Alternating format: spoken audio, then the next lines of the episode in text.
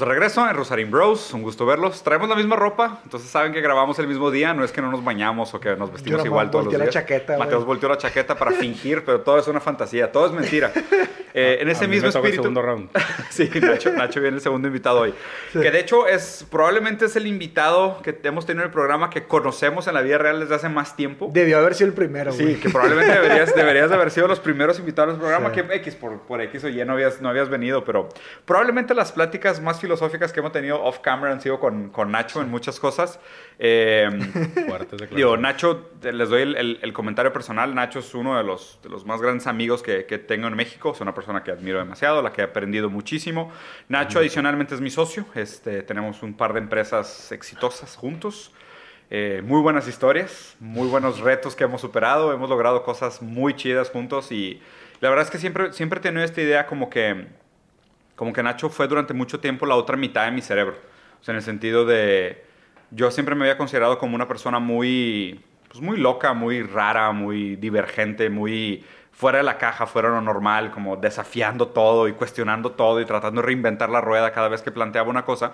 Pero pues obviamente eso tiene muy poco pragmatismo y tiene muchas veces sus limitantes en la aplicación del mundo real. Y, y desde que empezamos a hacer negocios juntos, que de hecho yo y Nacho somos amigos por culpa de los videojuegos y por culpa de Mateos. Yo, Nacho estudió conmigo, o sea, toda la vida. ahorita, ahorita, ahorita cuenta esa historia porque aparte, aparte, de gaming también la deberíamos de platicar, pero nomás para terminar el, las flores del inicio del programa. Claro, claro. Eh, para mí fue muy interesante porque yo encontré en Nacho una persona que no, no era el típico que me decía que no, eso es loco, eso nunca va a jalar, sino Nacho era más como de que, ah, pues, pues yo conozco a una persona y vi no sé qué y se me ocurre no sé qué y lo podemos hacer así, vamos a planteárselo a no sé quién y, y le daba muchas formas y a la vez también como que eso me empoderaba mucho de pensar, órale, no estoy tan loco, güey. ¿Sabes? Hasta, hasta yo me sentía como que, ah, pues las estupideces que estoy diciendo sí tienen una aplicación en la vida real. Claro. Entonces, por eso y muchas otras cosas, Nacho, te agradezco mucho, güey. No, o sea, no solo, no solo la amistad, sino la participación. El respeto y la admiración es mutuo. Qué bueno. Bienvenido, bro. Muchas gracias. Y, pues, Aparte, Nacho fue de los mejores healers de toda América, güey.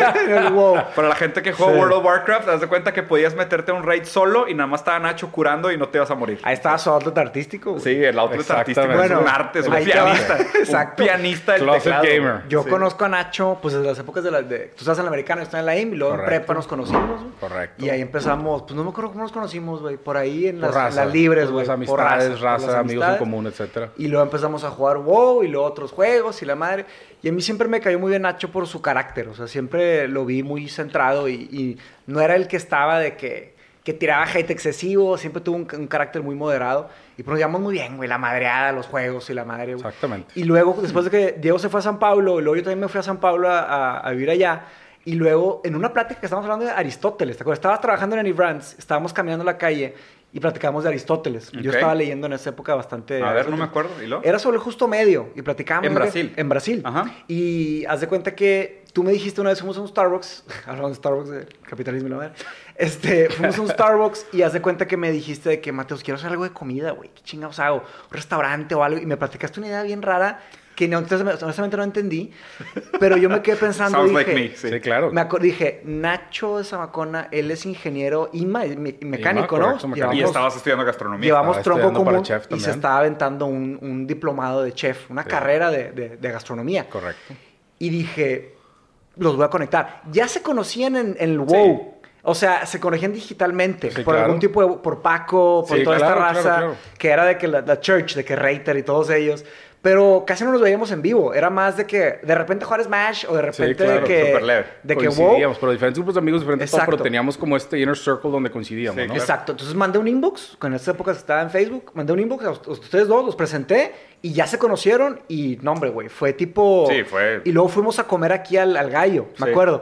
Y me acuerdo bien, cabrón, nunca se me va a olvidar, güey, se los agradezco, agradezco muchísimo. Ustedes me invitaron, me dijeron, Machi, pues no sabemos cómo puedes agregar valor, güey, pero vente, güey, vente a jalar con nosotros. Sí, que es, que es clave, perdón que interrumpa, pero, Sí. pero es clave mencionar Sí, que todo lo que hemos hecho, filosofía, Nomo, etcétera, todos los joint ventures que hemos entrado, son resultado de, aquel, de De aquella idea que tuvo. Mateos, Claro, que claro, partimos de lo de mismo. Muchos de los que hemos hecho ha sido de, conectar y Sí, networking y, y- y demás. Y Y en ese creo que momento... de ahí salió, ¿no? O sea, Exacto. de esa y- genialidad de decir, oye, conecto el cuadro con el caos y, y- y Claro, vamos a güey. ver qué pasa. Claro, Sí. güey. Y tienen ustedes la mente muy parecida, pero muy diferente. Y tienen historias parecidas y diferentes al mismo tiempo. Eso, eso es algo complicado de O sea, explicar. todo y nada. Pero, No te creas. pues es que en algunas cosas, Sí, sí, sí. en Sí, algunas partes. ¿no? En algunos segmentos.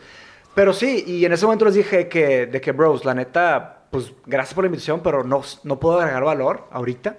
Y siempre me quedé, me regresé a Brasil y me quedé, qué madres, güey. Que, o sea, qué triste que no pude decirles, yo voy a hacer esto.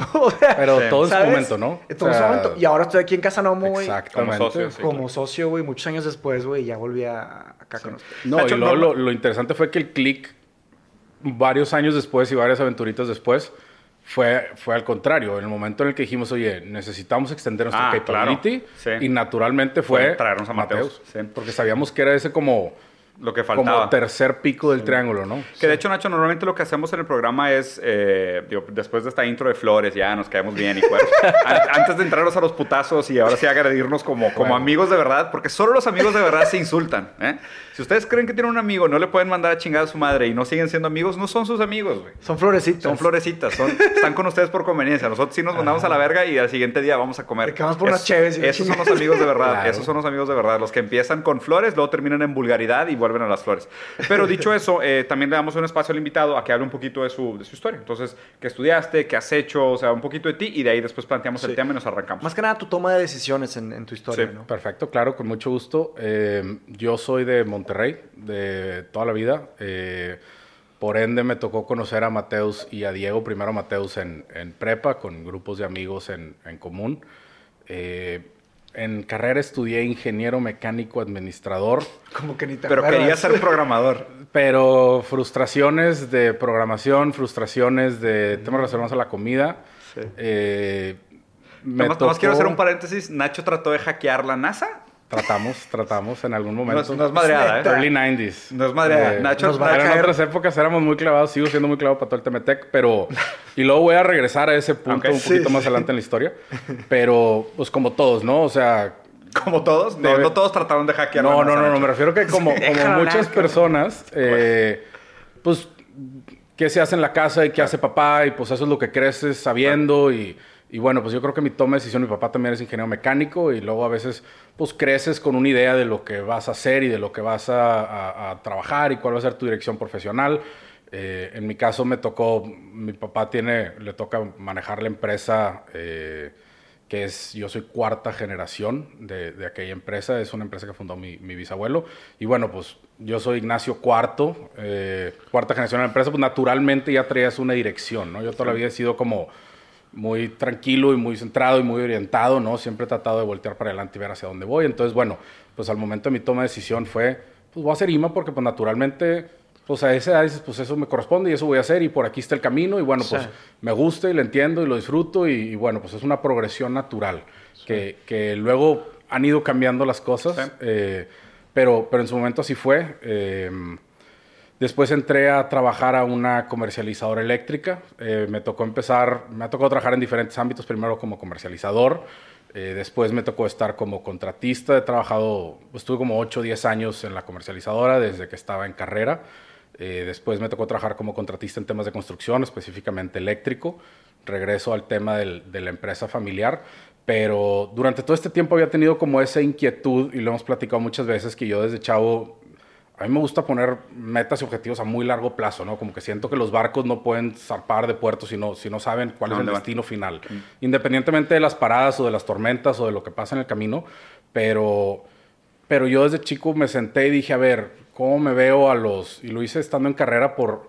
Pero un ejercicio escrito, por un ejemplo. ejercicio escrito, Ah, qué ejer- chido. físicamente, decir, oye, ¿dónde quiero estar? ¿Qué quiero hacer? ¿Qué es lo que veo en mi vida? ¿Hacia dónde creo que va a haber crecimiento? Y me pongo metas tanto familiares como sociales, como personales, como económicas. Y, yo soy... O sea, yo siento que si no lo pongo físicamente en papel, no me lo exijo. Entonces yo trato de ser, a veces descuidas unas cosas por tener muchas pelotitas en el aire, pero, pero bueno, de perdido esporádicamente trato de regresarme a ese papel y en algún momento, y te lo he platicado Sí. varias veces, dije, me gustaría estar metido en algo de, de real estate, por ende mi, mi track record en temas inmobiliarios, que ahorita le sigo la historia. Me gustaría estar invertido en algo de tech o, o- o participar o empezar algún negocio o algo relacionado a la tecnología, también por todos los gustos de estos de, de la computadora, de programación, de gaming, Pues, El etcétera. 30 viene Google, hay que Me- platicar con ellos. Exactamente. Me, todavía me ha gustado mucho el tema de la comida. Como siempre digo, no se me nota, pero me encanta comer. Eh, entonces, erróneamente pensé que a través de, de- de estudiar durante la carrera o terminando la carrera y trabajando, estudiar para chef, para tratar de entender un poquito más de cómo funcionaba Cómo eh, el tema chefs culinario, también, cómo piensan los chefs, cómo funcionaba, tratar de sacar un poquito ese outlet creativo. eh, y, y- y siempre con esta idea de decir, vamos a ver qué hacer en comida, vamos a ver qué hacer en real estate y vamos a ver qué hacer en tecnología. Sí. Y yo sentía, o, o- o en algún momento me tocó ir a un tema de APEC en, en Nueva Zelanda y me tocó sentarme con el director general de lo que aquel entonces era la exportadora de leche más grande del mundo.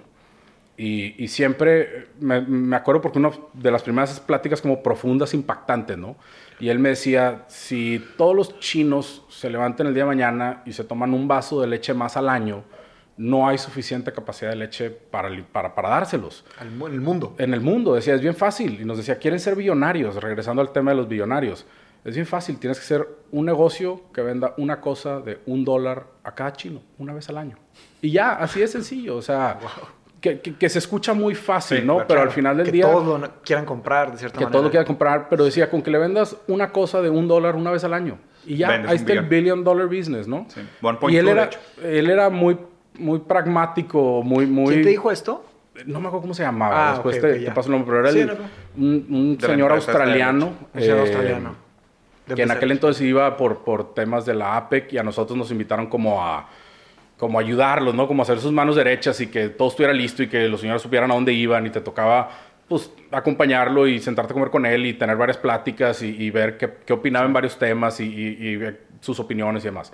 Entonces, eh, platiqué con el señor y, y varias de las ideas que, que me dijo, digo, independientemente de esas que fueron como que las primeras así como frases interesantes, eh, él decía que, que siempre hay que buscar estar en varias cosas al mismo tiempo, en varias industrias al mismo tiempo. Diversificar. Que las industrias son muy, cíclicas, entonces que ellos o el grupo al que per- per- pertenecía habían escogido Sí. tres especialidades o tres macro trends Tipo o branches, ¿no? branches grandotas y buscaban estabilidad entre los tres y eso es lo que él le había funcionado ¿Y y le había dado ese tres? éxito. Era, no, no me acuerdo cuáles eran, Ok. pero, pero en su momento dije, bueno, pues cuáles son mis intereses y cómo puedo buscar esta diversificación.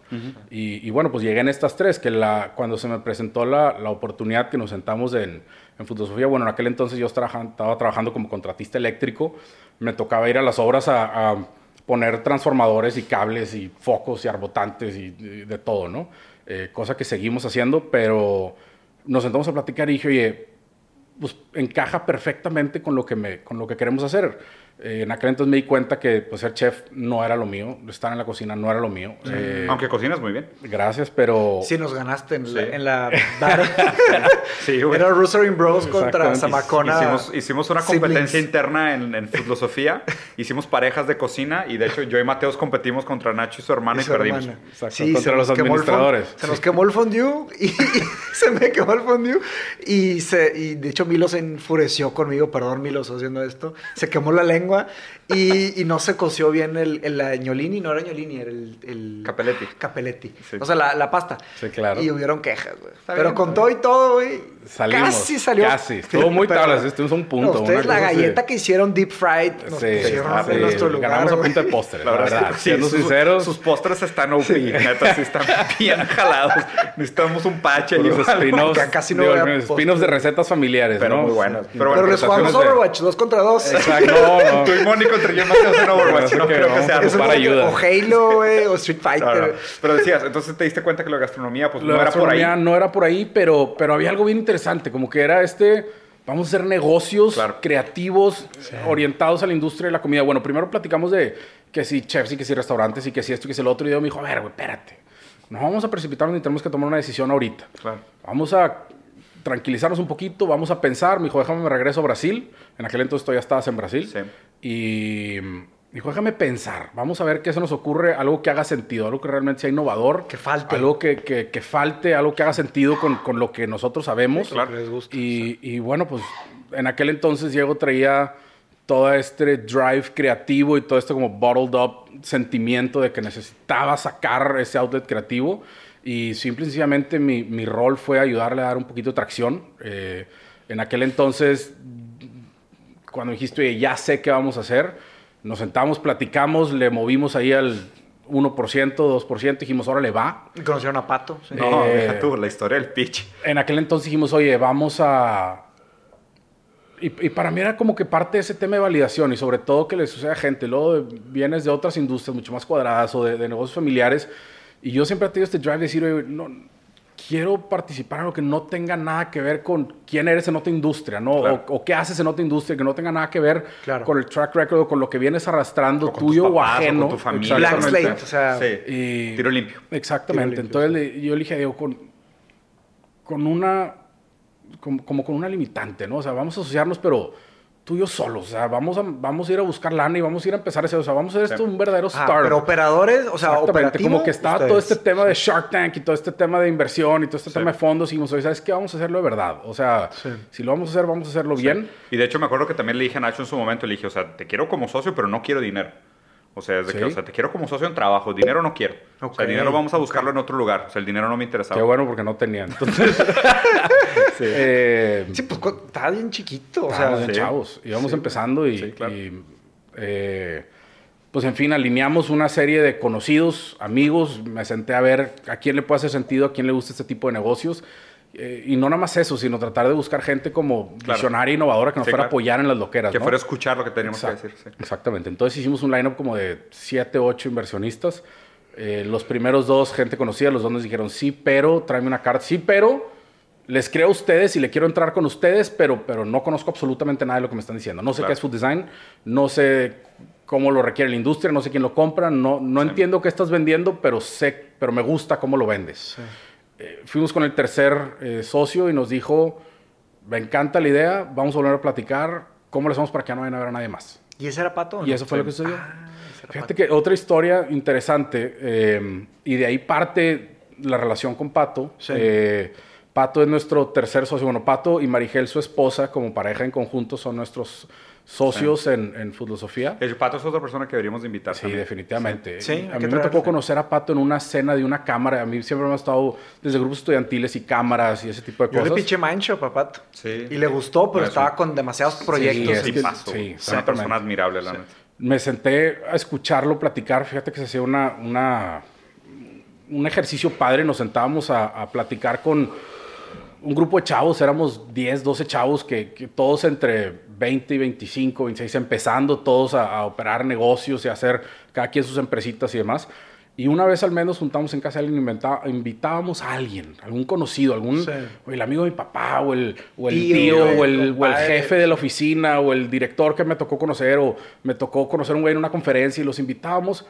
Y toda la gente de ese calibre, altos directivos y gente muy, muy, muy, De éxito. muy exitosa, como que están acostumbrados a ir a exponer a un escenario, a dar una conferencia, a tener un PowerPoint que les preparó el equipo y que revisaron siete veces y contrataron un consultor de cómo exponer y qué hablar y qué decir. Y al contrario acá no, no había, no había presentación, no había nada. Era una mesa en la tarde con un par de papitas y cocas y cervezas. Bien informal. Y nos sentábamos de manera súper informal y le decíamos, oye, platícanos de ti, no nos platiques nada más las buenas, platícanos las malas, en qué te has equivocado, esto es lo que yo estoy Mm. Es haciendo, cómo me ayudarías, ¿Qué, qué me recomiendas.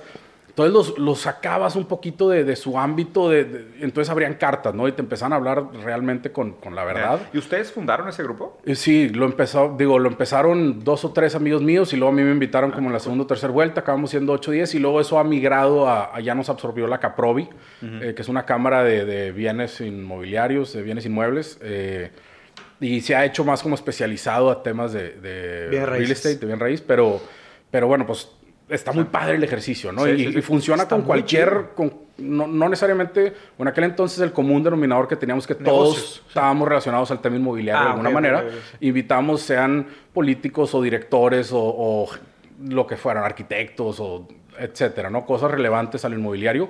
Y se hacía muy padre la plática, ¿no? Y abrían cartas y te platicaban las buenas y las malas y cómo lo habían solucionado y a quién pedirle ayuda y cómo ellos habían salido del problema y demás. Claro. Y en aquel entonces conocí a Pato y, y me acuerdo porque hubieron ciertas cosas que dijo que dije, ya igual después vale la pena que lo inviten para que les cuente su historia, Sí. pero, pero hice clic inmediatamente con él. Y me hizo mucho sentido lo que estaba diciendo y la manera en la que le decía y cómo, cómo retaba el sistema tradicional de, de- de los desarrolladores, de decir todo para mí, en lugar de decir cómo lo que estoy haciendo impacta y cómo lo que voy a hacer mejora mi entorno, ¿no? Claro, claro. Porque no nada más... Sí, tiene una noción de comunidad muy cañona. Impresionante, decía mi responsabilidad, me acuerdo perfecto, decía mi responsabilidad no se termina en el límite de mi predio.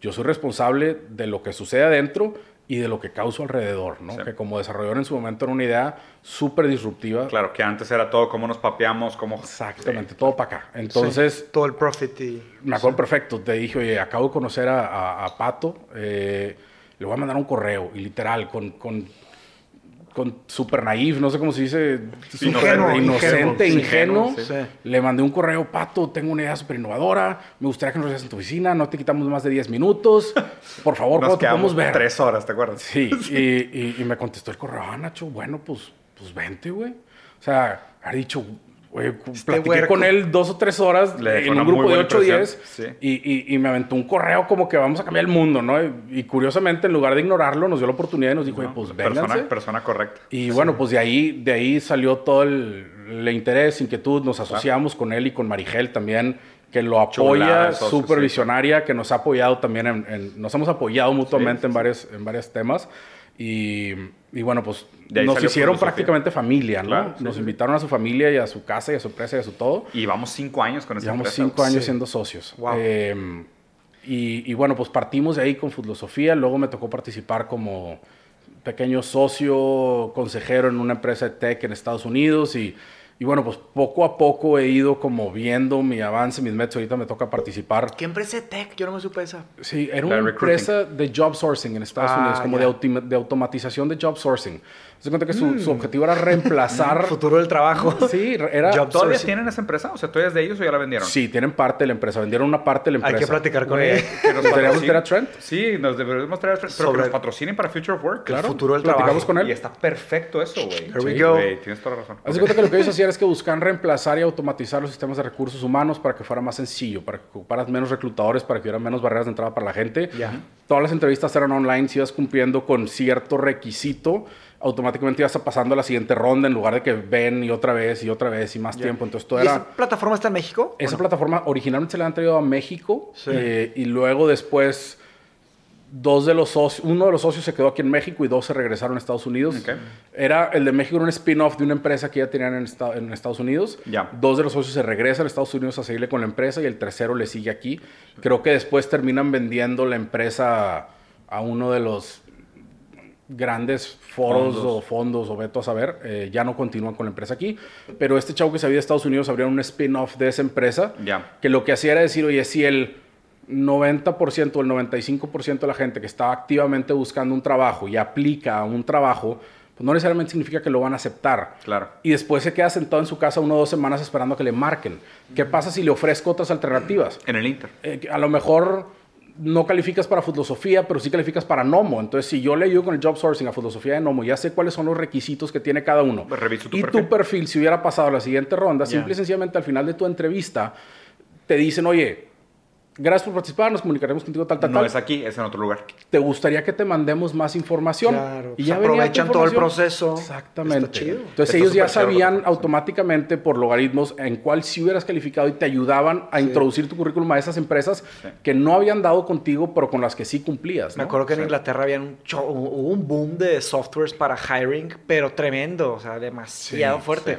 Sí. Porque es que hay mucha gente que va de que van a 10 entrevistas y luego tienen que ir a otras 10 y se pierde mucho trabajo, o sea, se- Claro, se, claro. desperdicia tiempo mucho y hay trabajo. mucho Tiempo. trabajo desatendido. O gente que dice, oye, o sea, a lo mejor no calificas para el A, pero sí calificas para el B y a lo mejor está el otro lado de la ciudad y no conoces esa oficina o esa empresa. No tenías acceso, no te pero tienes enterado. acceso a y no Sí. te has enterado y está dentro de tu capacidad de movilidad o a lo mejor gente que dice yo estoy dispuesto a cambiarme de ciudad y en otra ciudad le surges en, en un- en uno- en una empresa en un servicio, en una oficina, pero pues si no, nunca eran dado contigo. Entonces lo que hacían es que te ayudaban a través del algoritmo a ver dónde sí hubiera sido más factible que te contrataran La contratación. y te, te daban la opción de, de- de ingresar tu solicitud ahí. Que ve, que de hecho ahí creo que conecta bien con, con, con uno de los temas que queríamos platicar, Nacho. Que antes, de, antes del programa, eh, en una junta platicamos tantito yo y Nacho sobre qué temas podríamos tratar, ¿no? Sí. Y de hecho creo que hay varios temas que son, que puedes agregar mucho valor. El tema de, o sea, lo que implica ser una startup, que por más que, de nuevo, a lo mejor sí hay gente que podría tener más experiencia.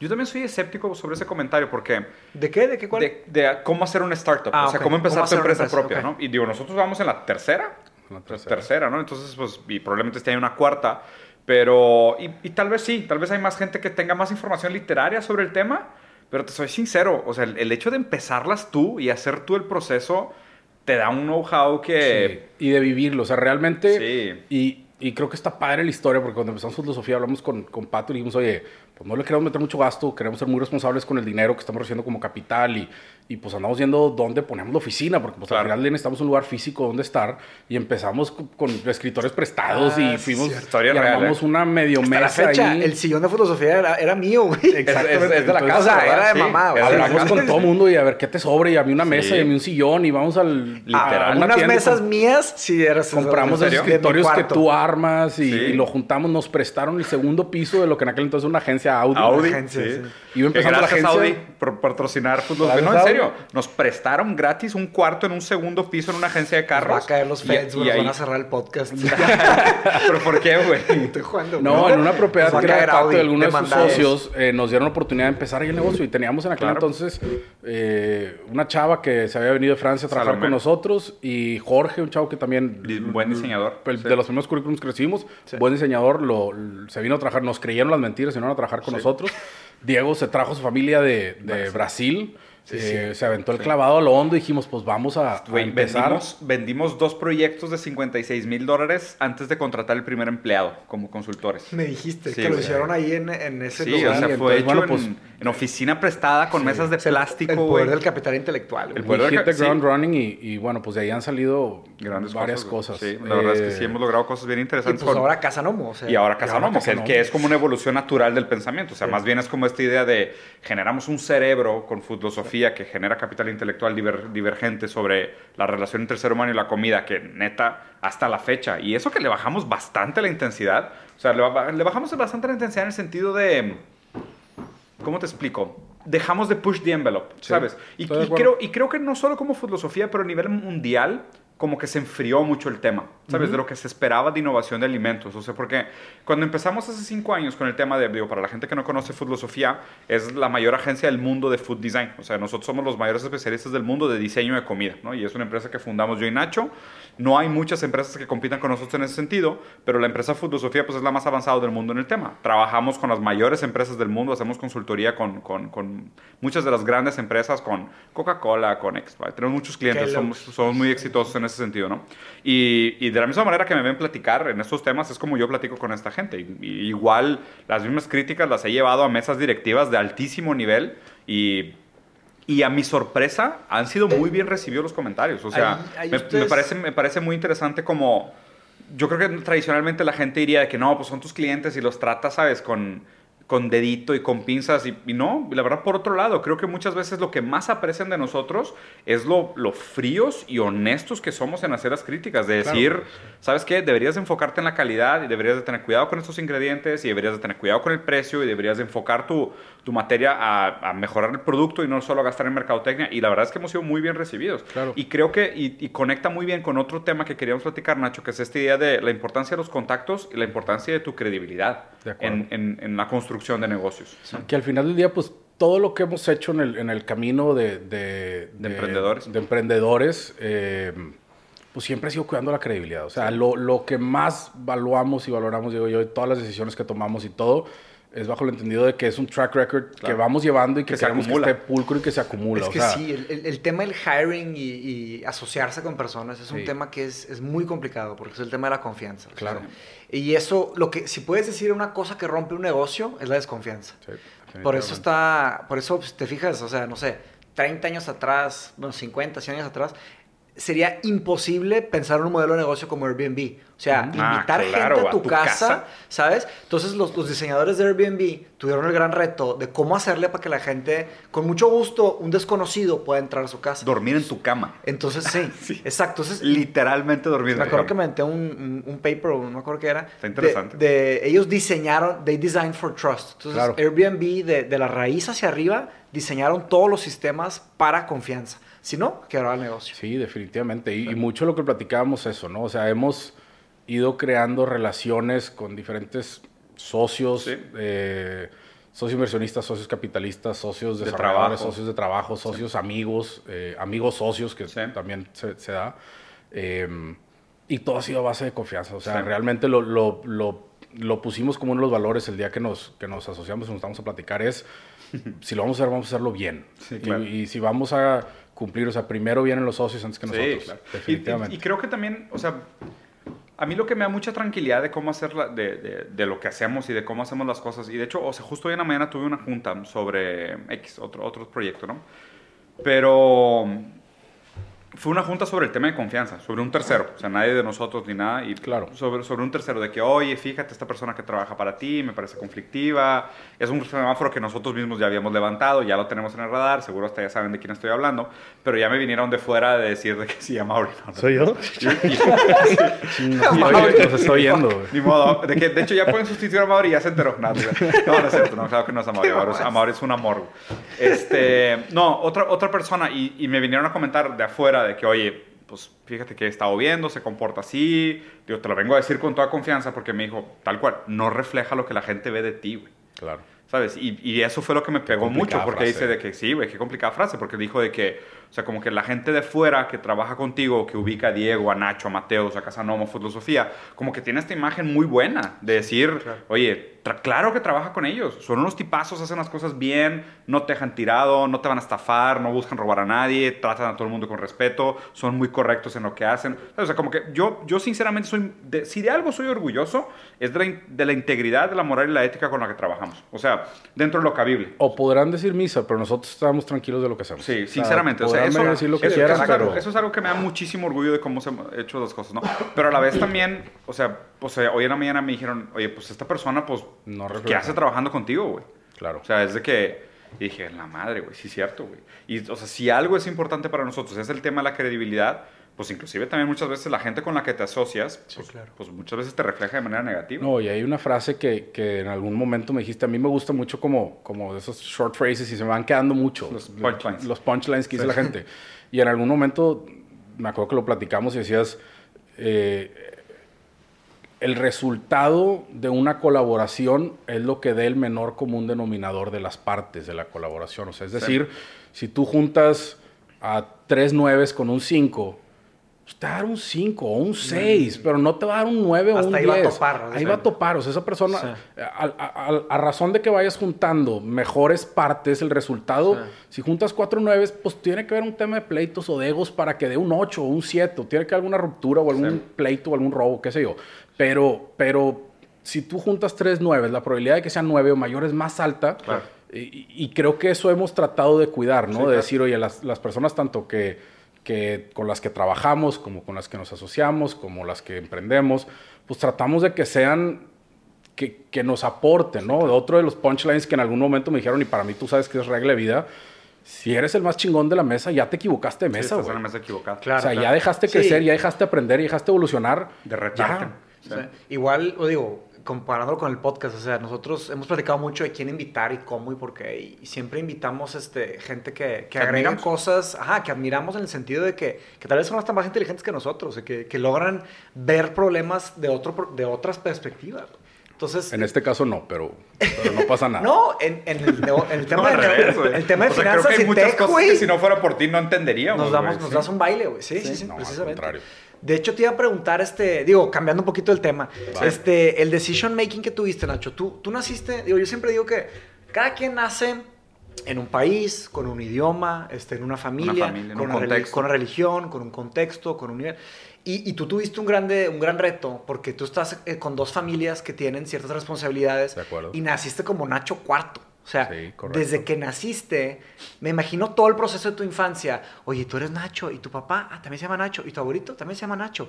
O sea, Y tu bisabuelo también. ¿Y tu hijo? Ajá. Y su, su hijo Nacho también se llama Quinto. Nacho. Quinto. Sí, y ahí eso me, me- interesa mucho ese tema, o sea, como, como persona, ¿cómo fue para ti? Porque digo yo, y eso es muy común en México, en Brasil no tanto, Sí, pero nuestro papá se llama Germano, este, y nada que ver, y su papá se llama Biagio, y nuestro abuelo Julio. Que me, encanta, me encanta el nombre Viaggio. Biagio, Sí, sí. Me gusta más en italiano. Sí. Biagio, Yo tuve, sí. yo tuve ahí un medio crossroads interesante, porque si la arrastran, digo, no me consta, pero dicen, eh, o me han platicado, me- mi abuelo en aquel entonces, que en paz descanse, me decía que hubieron cuatro Ignacios y luego el cuarto su hijo le puso Enrique.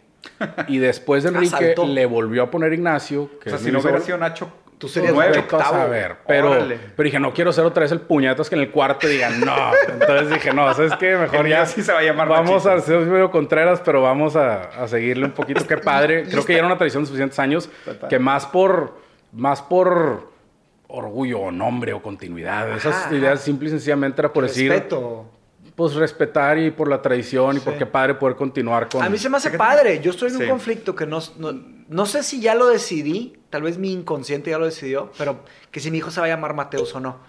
Y no estoy peleado con la idea, pero tampoco estoy enamorado de la idea. Entonces, Aparte siento que no es, o, o quizá, y regresando al tema de la infancia, creo que el ser una criatura de 4 o 5 años y que te enseñen a escribir tu nombre y ves a tu amiguito Juan Garza y Pedro Sánchez Daniel. y Daniel y Ignacio de Zamacona, o sea, era, era un nombre bastante... señor, un señor un señor, nombre. un señor, Sí, sí, o un sea, señor nombre. Ignacio. Exactamente. Nadie No, nadie me dice, Ignacio. toda la vida me han dicho ni, en, Nacho. ni en business, ni en así alto. ni- Exactamente. ya, Eh, todo Nacho. yo siempre digo que Ignacio es mi papá. Yo soy Nacho. Es- ha sido mi manera como de tratar de... Y Adri te dice, Ignacio, déjame con... Así, cuando te dicen Ignacio, sabes que algo salió mal. Alguien ya la cagaste. Pero fe, hay, hay algo que- hay, hay dos cosas interesantes aquí que quiero comentar. Primero, el tema de los nombres.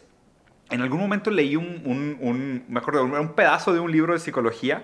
Pero sabes que yo hablaba- nada más quiero interrumpir tantito dale, y ahorita le sigues. Sí, sí, dale. Creo que hay una diferencia entre decir lo hago por legado, porque continúe yo Claro. más adelante, la próxima generación, a en mi caso decir, ¿sabes qué? Lo hago por orgullo. Y por tradición. sí. No, por, no porque, ok, existe la tradición y qué padre continuarla. Pero orgullo en qué- Pero también el orgullo de decir, oye, no me da pena mi nombre. Ah, y no hay nadie que Sí, ha venido claro. arrastrando de malamente mi nombre, entonces no me importa ponerlo más adelante. Claro. Porque si me llamara, no sé, güey, Adolf Hitler, pues a lo mejor no le quiero poner igual a mi hijo, Claro, ¿sí me entiendes? claro, claro. O sea, hay un tema de Si decir... hubiera una vergüenza Exactamente, existe claro. por un lado y Sí, también no. es, es importante decirlo, Claro, ¿no? sí. Por un lado, la continuidad de la tradición y por otro lado, el orgullo de, Y ahí de- lo de que bueno, pero Y la responsabilidad de que no puedes manchar más adelante el nombre. Es que te comprometes a... voy. Y está, está bien raro el tema de los nombres. Y digo, ya no lo quiero hablar de manera personal, o sea, hablemoslo de manera Sí, genérica. claro. porque, Claro. Es, porque es un, o sea, ca- Abstracto. Para empezar, aquí es súper importante. Cada caso es un caso.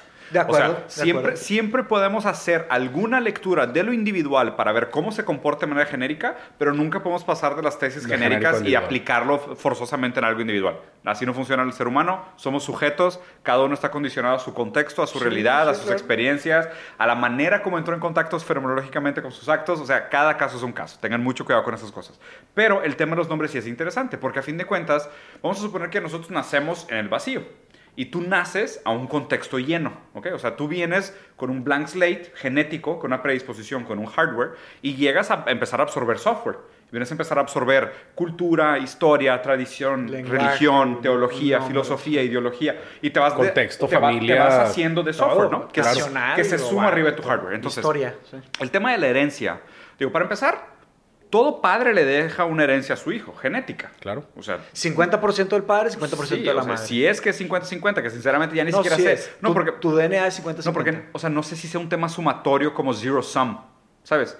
O sea, es como si dijeras, son, no sé, un trillón de moléculas de un lado y un trillón de moléculas yo, del otro yo lado. tengo entendido que tu DNA es 50% tu padre, Sí, 50% tu madre. pero, pero mi cuestionamiento, y no quiero entrar tanto al fisicalismo, pero da cuenta que es este esta idea como de uno más uno no es igual a dos en genética. Mm.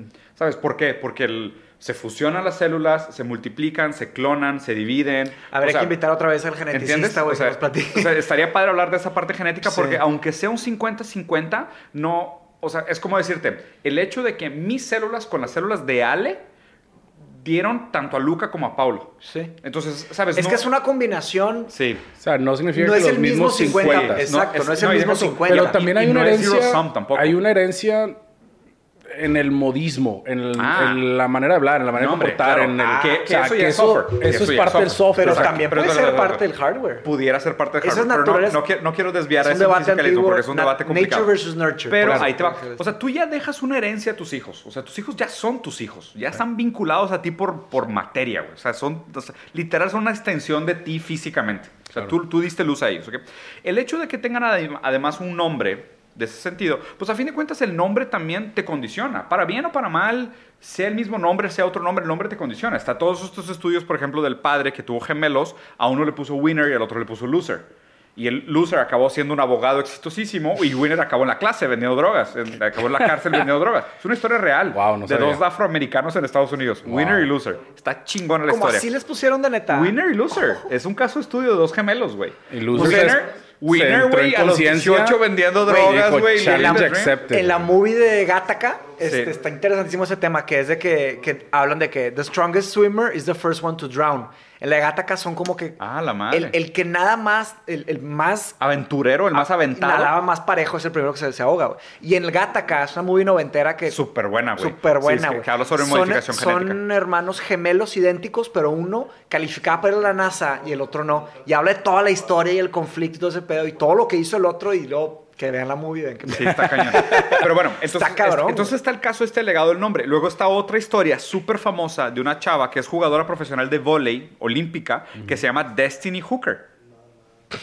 Y es jugadora profesional de vóley olímpico. Porque a alguien en algún momento se les hizo una buena idea ponerle Destiny y se apellidaba Hooker. A lo mejor era la que hace el mejor hookshot de todo el... No sé, güey, claro. So, there's a hooker coming. No, oh my God, her hook is legendary, ¿sabes? Pero, pero está esta idea interesante de...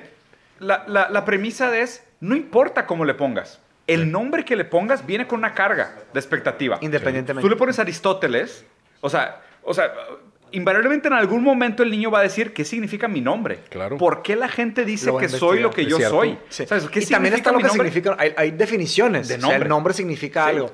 Que seguro todos han googleado su nombre en algún punto de su vida y Claro, han visto que que aquí sí. simplemente el hecho de decir se- me llamo igual que mi papá o que mi abuelo o lo que sea es un, un layer adicional pero no, ni siquiera me parece el tema de deal breaker obviamente donde se complica un poco esto es en la parte de psicoanálisis de la relación con el padre y aquí hay algo bien interesante porque a fin de cuentas me parece que es como no, no creo que sea tal cual un condicionante seguramente algo juega pero uno como hombre se tiene que sentir identificado con el padre.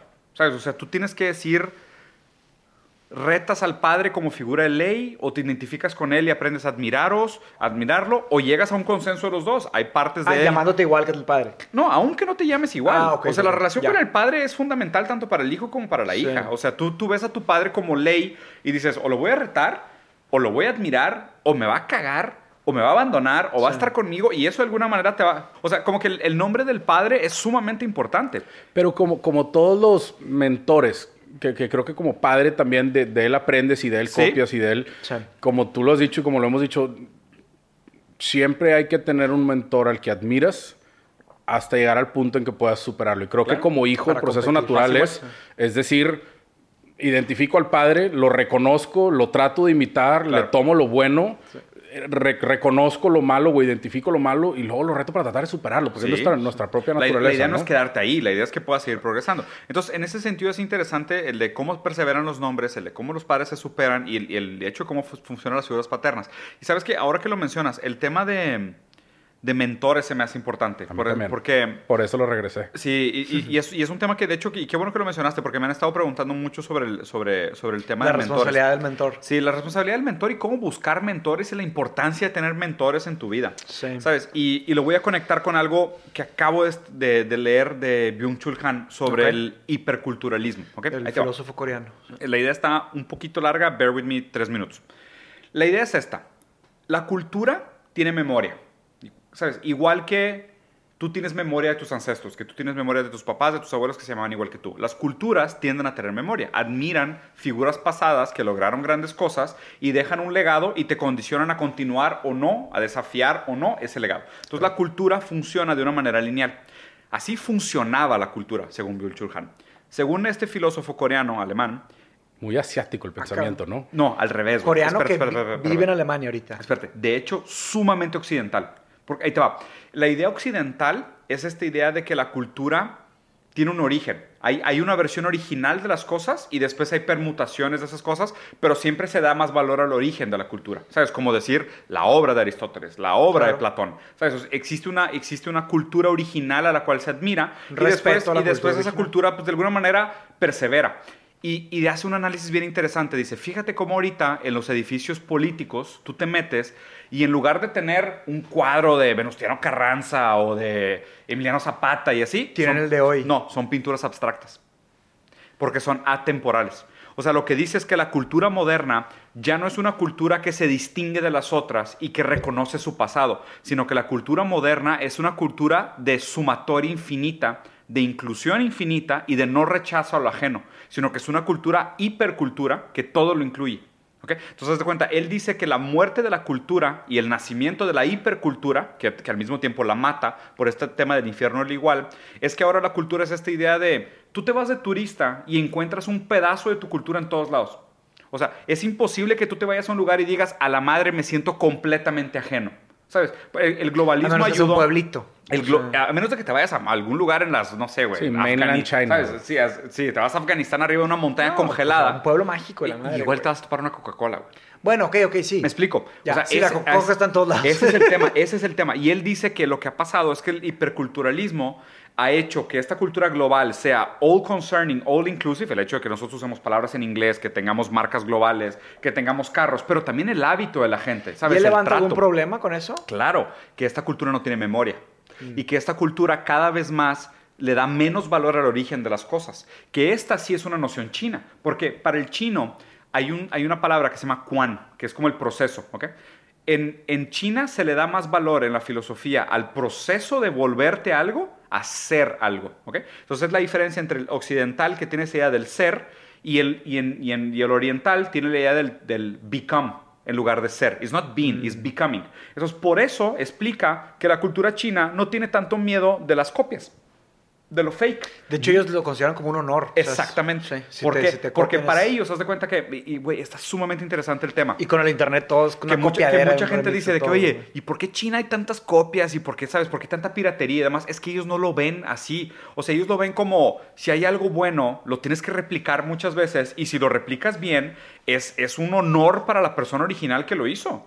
O sea, el hecho de que tú estés pirateando No, un celular, que lo estés, que estés pirateando un teléfono, una, un tenis, una ropa, un carro, es un honor, porque la obra de arte es tan valiosa que yo voy a dedicar mi talento a hacer algo idéntico a lo que tú hiciste. Y, y- y- y para ellos no es un tema del ego del creador original. O sea, eso es, eso es algo mucho más celebritista, mucho más occidental. Para ellos es mucho más un tema de, pues como todo es un proceso, y como sinceramente todos nos inspiramos de todo, no entiendo por qué marcamos esta pauta celebritista ¿Por qué se de es tu idea original. Sino, oye, pues qué tan original es tu idea. Si tú leíste a Platón, o sea, si tú leíste, o sea, y si te Son regresas, remixes, si tú regresas de todo, fondo, sí. pues alguien se inspiró de alguien más todo el tiempo. No Fíjate entiendo. el problema con eso ahora, güey. O A sea, ver. el- el- la historia del Big Data nació en Silicon Valley, ¿no? Y, y todas las tecnologías de, de- de Big Data que conocemos, los softwares líderes en Big Data vienen Sí. de Silicon Valley. Hasta ahora. Y inteligencia artificial también. La, la empresa más valiosa de inteligencia artificial es de Hong Kong, si no me equivoco, Híjole. es SenseTime, ¿ok? Y el valió. próximo social media es conocerlos. chino, ¿ok? Entonces, eh, que es TikTok, que es el que, es- que sí. le sigue a Instagram, más de cuenta. ¿Y cuál es el problema con esto que me acabas de decir, güey? Porque el hecho de que ellos no tengan tanta preocupación con el tema de la copia, que hasta lo ven como algo bueno y todos lo hacen, es que no hay un respeto por la propiedad intelectual. Ni por Y- la propiedad privada. la propiedad privada. Y ahí también está el tema Ve- del híbrido del comunismo con- ¿Entiendes? Con, capitalismo. Y- y ve- y ve esto. Por eso es tan fácil venderles esas ideas. Y luego, checa, Matos, yo cuando estuve leyendo esto ayer, güey, me quedé tocado. Por eso China es el único país del mundo que logró conciliar el capitalismo con el comunismo. Porque para ellos es algo completamente desasociado. Ellos no ven ningún conflicto. Les quitan la individualidad, güey.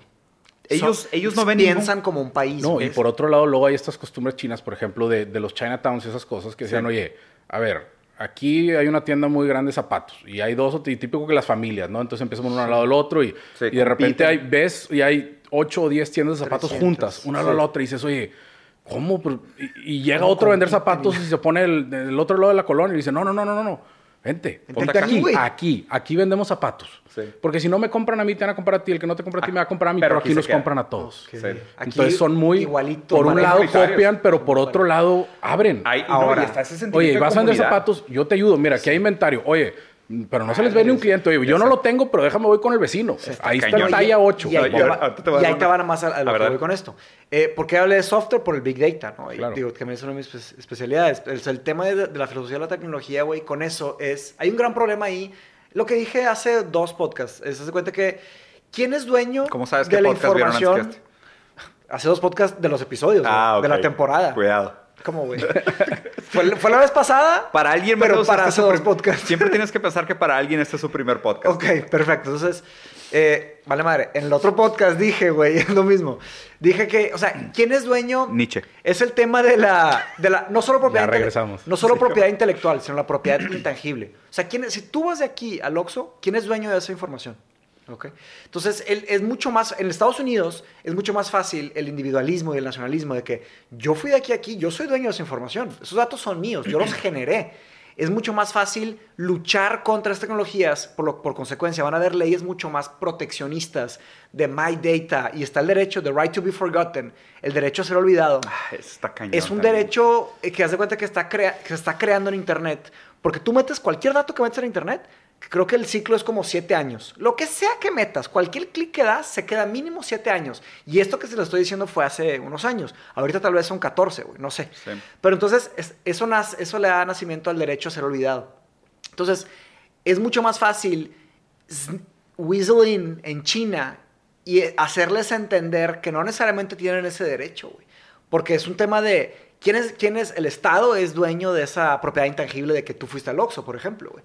Y ellos están monitoreando. Y está el paternalismo implícito de un gobierno que no, no es comunista per se, pero es un híbrido entre capitalista y comunista, güey. Y ahorita, o sea, no mames, güey, está bien culiante. Sí. Pero pues ese- ellos entendieron el péndulo, o sea, fue el TikTok. Ellos entendieron la y se dialéctica. llama TikTok su... su- Ellos entendieron la dialéctica. y, y si analizas qué es el TikTok, TikTok es el, el social media este, es un remix, un remix, un remix, y son, re- y son retos de copiarse, güey. Exactamente. O sea, el- pero, el- pero entiendes cómo está implantada Sí, la ideología. es ideología no, pura. yo te lo juro, yo lo leí Está ayer, güey. No, no, me, dormí, me dormí a las 3 de la mañana pensando en esto. Y luego veo otra cosa que leí que está muy tocada, güey. China tiene 1.2 billones de habitantes ahorita, ¿ok? Dicen que en promedio el cerebro humano haces entre 1, punto- entre 1 y 1.5 billones de neurosis por día, de conexiones De neuro- neuronales, ah, de ok. conexiones De neuronales por día, de o sea. sinapsis, no neurosis, me lo- de sinapsis, de conexiones neuronales por día. China piensa como una conciencia. Pues es lo que... les- eh, ¿Te acuerdas del ensayo que escribí? Pero, pero- pero- pero entiendes la relación. Sí, porque matemáticamente es igual. Y de hecho agarras la forma de China y tiene forma de cerebro, güey. O sea, Ay, te lo juro. No, no, no, no, ya, ya, ya, ya sé, ya sé, ya. No, espérate. Yo sé que es, yo sé que es tinfoil hat. Pero te lo juro, cuando vi la imagen dije, chinga, man. Sí, dije, pero ¿cómo no? puta Bring madre, it down, güey. ¿Te acordaste del, del artículo que te platiqué filosófico? De No. que is the United States conscious. O sea, yo, yo en, en- en la maestría, que en una clase, de hecho, era una clase de filosofía de la psicología, Sí. era un artículo de un gringo que era... Is the United, es- es- está, está consciente de los Estados, Estados Unidos. Entonces O sea, analiza... Estados Unidos es consciente de sí mismo. Consciente en nivel consciente, sentient, ¿no? Sí. Que, que- que sabe de su existencia, ¿no? Y empieza a hacer un análisis y analizas, hace ciertos experimentos filosóficos de, de- de qué sería una, un consci- una Conciencia. cosa consciente. Estados Unidos como cultura, como población, país, como sí, país, como país, como sí. un ente. Sí. Como un ente. O sea, ¿por qué? Porque si la premisa es, si lo vieras desde un punto de vista filosófico, materialista, ¿no? O sea, el del fisicalismo, tú tienes mil, un, 1.2 billones de sinapsis ocurriendo en tu No, cerebro. es de 2 a 10 billones de sinapsis. ¿De 2 a 10? De 2 a 10 billones de neuronas. De neuronas. Sinapsis son trillones. Bueno, no, el que, el que leí era proporcional a 1.5. Tengo que checar el artículo, lo voy a postear después porque Sí. no me acuerdo exactamente los datos. Pero vamos a suponer que tú tienes todas esas sinapsis ocurriendo, ¿ok? En tu cerebro. Eso es lo que hace lo que nosotros llamamos de conciencia. ¿Ok? Hay un brinco cuántico entre que realmente la sinapsis es igual a la conciencia, lo cual no, no- no- ni siquiera voy a entrar en el tema. Vamos a suponer que sí. Otra hora. ¿ok? Eh, Sí, vamos a suponer que sí. Que todas esas, esa, no sé, esa actividad eléctrica que está sucediendo dentro de tu cerebro es lo que genera la conciencia humana. ¿ok?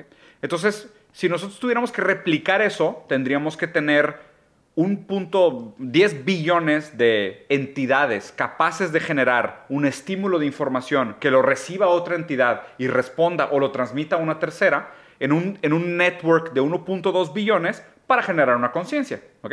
Entonces la premisa es, China podría funcionar como una conciencia artificial pero es una conciencia neuronal arriba de una serie de conciencias, lo cual también te genera el pensamiento hacia abajo. Oye, ¿será que cada neurona es en sí un network de otros 10 billones átomos o de, quarks de, o- de quarks que entre ellos están haciendo sinapsis para después detonar esta microconciencia que se conecta a algo mayor? Y esa es la premisa. So as above, as below. Ah, ok. Que como, como debe ser hacia arriba, debe ser hacia abajo. Exacto. Y ahí viene un pensamiento dialéctico bien interesante, que es, oye, si nosotros de manera neuronal funcionamos con esta idea de las sinapsis que, fu- que funcionan dentro del cerebro, pues como humanidad somos 7 billones. O sea, ¿somos nosotros una conciencia? O sea, ¿existe una conciencia de la Tierra, que es el Pues, Zeitgeist? hay teorías, hay teorías de que es el ethos, el ethos, el O hacia arriba creas esa conciencia más delante de otro ente superior. no sabes. Pues Sí. son las intenciones. O sea, está también el crowd psychology, ¿no? O sea, que el- los seres humanos se comportan de una manera cuando son uno, dos, tres, cinco, pero cuando son un, Masa. crowd se comportan de una manera mucho más agresiva, ya piensan diferente. Claro. Y la tecnología país, nos ha hecho muy conectados, güey. Yo, yo creo que Sí, hay... pues ve los comment sections, ahí te encargo. Exactamente. Muy diferente. Sí. Exactamente. Son Como la gente se comporta de que, oye, plática de compas, ah, voy a comentar en un foro, güey. Sí, claro. Está lo que co- comenté en el podcast pasado hace cinco minutos o hace una semana. O hace 10 la madre, mil güey. años. o hace 2 millones ¿Quién de sabe? años y están Sí. descubriendo esta caja negra después de la quinta guerra mundial de las Exacto. cucarachas contra Muy- Mega Hulk. Muy güey. relativo. Sobre el, Y que se pusieron dos veces lo mismo. sobre el internet.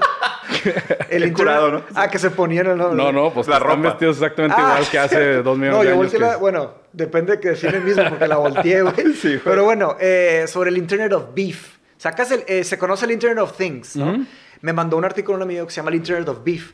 Que hace cuenta que el Internet of Beef, hace cuenta que es un subproducto de todos los softwares que se, se crearon. Y haz de cuenta que es por la forma en la que los diseñaron los, los, los programadores para que chocaran rápido. Y lo de fast failing design, Claro. ¿verdad? Que hicieron Facebook. Y toda la consecuencia es el Internet of Beef.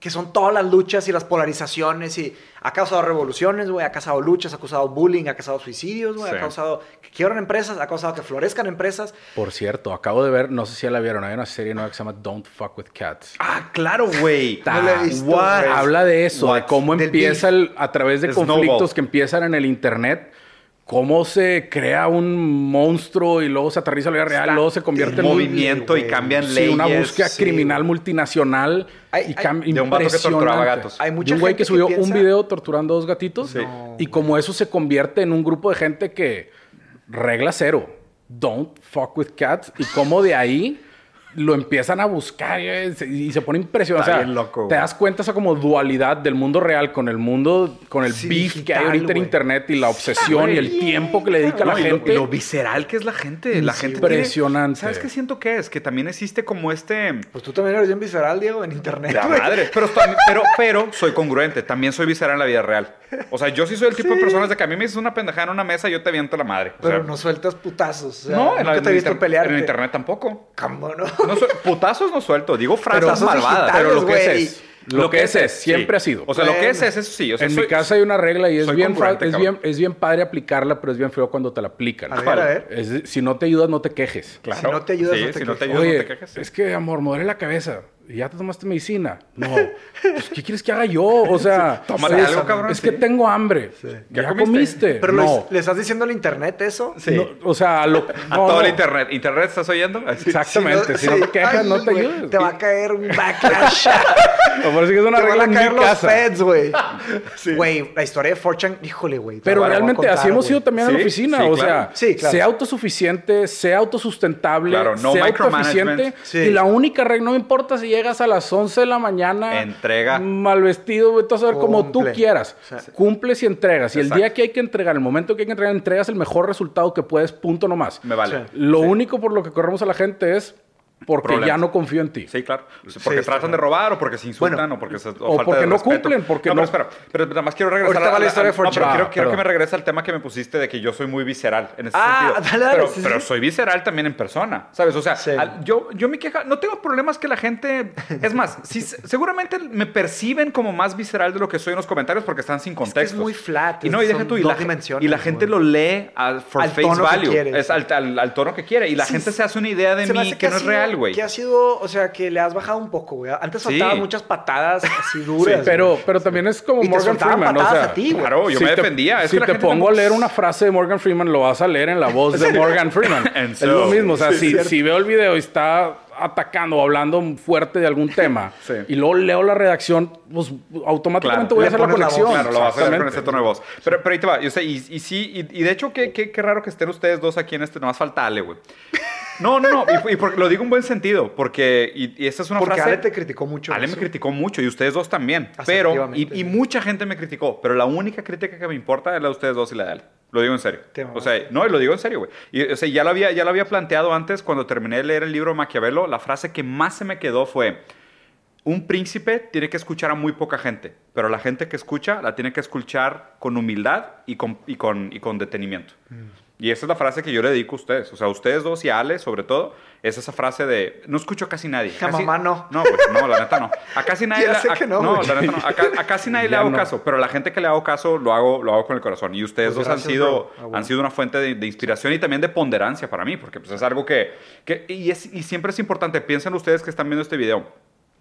Es importante delegar esa responsabilidad del límite, porque yo creo que esta modernidad del autoconocimiento, que tú te hagas cargo de ti mismo en todo y que tú seas autocontrolado, que tú te autoobligues, que tú te autoesclavices y delegas toda esta responsabilidad a ti, es muy peligroso. Porque primero, si tú eres tu propio jefe, tú eres tu propio esclavo. Si tú no te pones límites, tú, tú solo te vas a mandar a la fregada. Entonces yo creo que es importante escoger a esta gente que te rodea, a la gente que respetas, gente como Mateos, como Nacho, como mi esposa, y a esa gente sí escucharlos realmente. O sea, a esa gente sí Claro. deshacerte de tu armadura, quitarte tu ego tantito, Ser dejarlo colgado, sí. o sea, ser vulnerable y aceptar tus errores. Sí, claro. Y, por eso el peligro del Sí. Internet of Beef, güey. El Internet of Beef habla de que estas formas de diseñar sistemas repercutieron en que las personas así diseñan sus conversaciones. Sí. Y hay gente que está polarizada y cerrada. Si una cosa que hay, hay personas que ya están en ese Internet of Beef tan adentro que si les dicen algo que no quieren escuchar, es de que te voy a bloquear, te voy a, a- Ah, denunciar y denunciar, unfollow, bloquear, sí. report, unfollow, report, block y y se unfollow, cierran y sí. viven en islas este, en donde todo E- lo que echo dicen chambers. está bien. Exactamente. Es que es, es impresionante. Y en la vida real también, No pueden discernir o no pueden crear una diferencia entre una opinión Y una persona. Y una, y una certeza. O sea, Ah, no, claro. no es que uno Un esté hecho, bien un y el otro esté mal. Simplemente son opiniones. y lo, que yo creo es que específicamente en el internet, en, las- en los comentarios, en, la gente pelea por una verdad absoluta en Y lugar hay. de defender simple y sencillamente que existen opiniones encontradas. Las dos tendrán sus, sus partes correctas, sus partes incorrectas, pero cada uno tiene razón, a lo mejor en, en su circunstancia o en Claro. su situación o en su momento o en, o en su cabeza. Está y, bien y otra complicado. cosa y otra cosa bien difícil de hacer es que, o sea, para mí uno de los mayores aprendizajes del debate es aprender a separar las ideas de las personas que las cargan. Eso es algo bien difícil de hacer, pero se me hace un aprendizaje demasiado fundamental. O sea, el, el- la- el primer ataque, el más común y el más fácil de rebatir es el es, es Stroman. Stroman, ¿no, Macho? O Lehman. Strowman es el que atacas un, una, una Cuando, persona cuando- que no está. cuando te ridiculizan como persona, como diciéndote que, ah, ¿cómo puedes criticar el capitalismo si tienes un celular caro? Ay, no ¿Eso me es cuál o es. Lehman? No, Strowman es cuando presentas un argumento como Ah, un monito, de, exagerado. monito de El paja. mojo- mono de paja. Falas, no me acuerdo. X, no me acuerdo. Pero la pri- de hecho no lo puedes Es buscar, algo Milo. personal, o sea, algo... Es, Es, busca The 10 Rules of Debate. como un ataque a la persona X, y sí. no al argumento. Pero uno de, los, uno de los mayores aprendizajes que creo que la gente necesita tener, sobre todo si queremos sobrevivir como especies del Internet, es esta idea de separar las ideas de las personas. ¿Sabes? Es decir, de que si, si estás atacando mi punto de vista, me estás atacando a mí. No, no te estoy atacando a ti. O sea, estoy atacando una idea que estás defendiendo que tal vez no sea tuya, o que tal vez ni siquiera tengas razón, o tal vez ni, ni yo ni tú tengamos razón, pero no te estoy atacando a ti como persona. Claro. O sea, lo primero es que, lo- el primer paso eso para que la gente difícil, es sí. muy difícil, Porque eso- separar las ideas de las Eso personas. es, o sea, la, la filosofía se hace así. y o los sea, americanos en hablas- los negocios son muy buenos para eso. Es decir, Ah, podemos estar de- en el board meeting, hermanos, amigos de toda la vida. Y si no estás cumpliendo la chamba, te, Te vamos corren. a quitar del puesto, te vamos Claro. a bajar de director general y vamos a salir del boardroom y nos vamos a ir a comer como amigos. Claro. Y tienen esa capacidad de bien difícil. separarlo. Por eso Sí, claro. los Que aquí le metemos mucha emoción. El feeling, y el, la escuela- y el ego. mucha emoción. Sí, Por eso Estados Unidos es un país diseñado para los negocios, güey. Y las Sí. personas piensan diseñado para los negocios. Lo que les iba a contar antes que se nos vaya tan Sí, atrás, dale, dale. la de 4chan. Ah. Haz de cuenta que cuando yo estaba en vitro, Sí. al principio, este... Me era- encanta 4chan. ¿Qué fue? ¿En el 2010, 2011, algo así? Al principio, pues, como una empresa muy grande, todavía no tenía tanta chamba. Entonces, las primeras semanas tenía mucho tiempo libre. Entonces, usaba bastante el 4chan en el celular. Y me metí y me No tocó se metan a ver- 4chan. Sí, no se metan a 4chan. Fortune es como el whisky. Al principio sabe horrible. y al final ya sabes cuál es cuál. Y Sí, le ya, güey. Le agarras cariño a los canales. Exactamente. Fortune Bueno, es el, el culo Bill. del internet, para, Sí, que, para la gente que no los sabe. sewers, las- o sea, está bien Sí. cabrón. No quiero meterme a qué es 4chan. Investíguenlo ustedes bajo su propio Por riesgo. sí.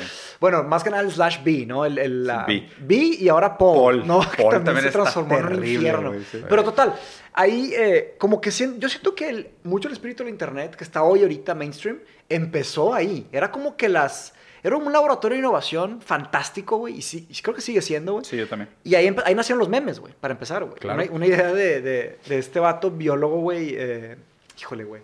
Dawkins, que los memes que son ideas, y ahora que es un meme, es un chiste, güey. O una, una idea que está plasmada inteligentemente. En formato de humor. Ahí en 4chan nacieron los memes, güey. Los memes que conocemos, no, lo, no la parte biológica. Güey, espérate, es un mini paréntesis. Imagínate que esta idea que tuvimos antes de que suficientes personas pueden replicar una conciencia Sí. y en los memes es el primer lenguaje de la nueva conciencia colectiva. Es el meme Sí, magic. vimos el, el- el artículo que hablaba de eso, que decía que ya hay un, hay un como alphabet en Fortune, ¿te acuerdas que lo platicamos un día?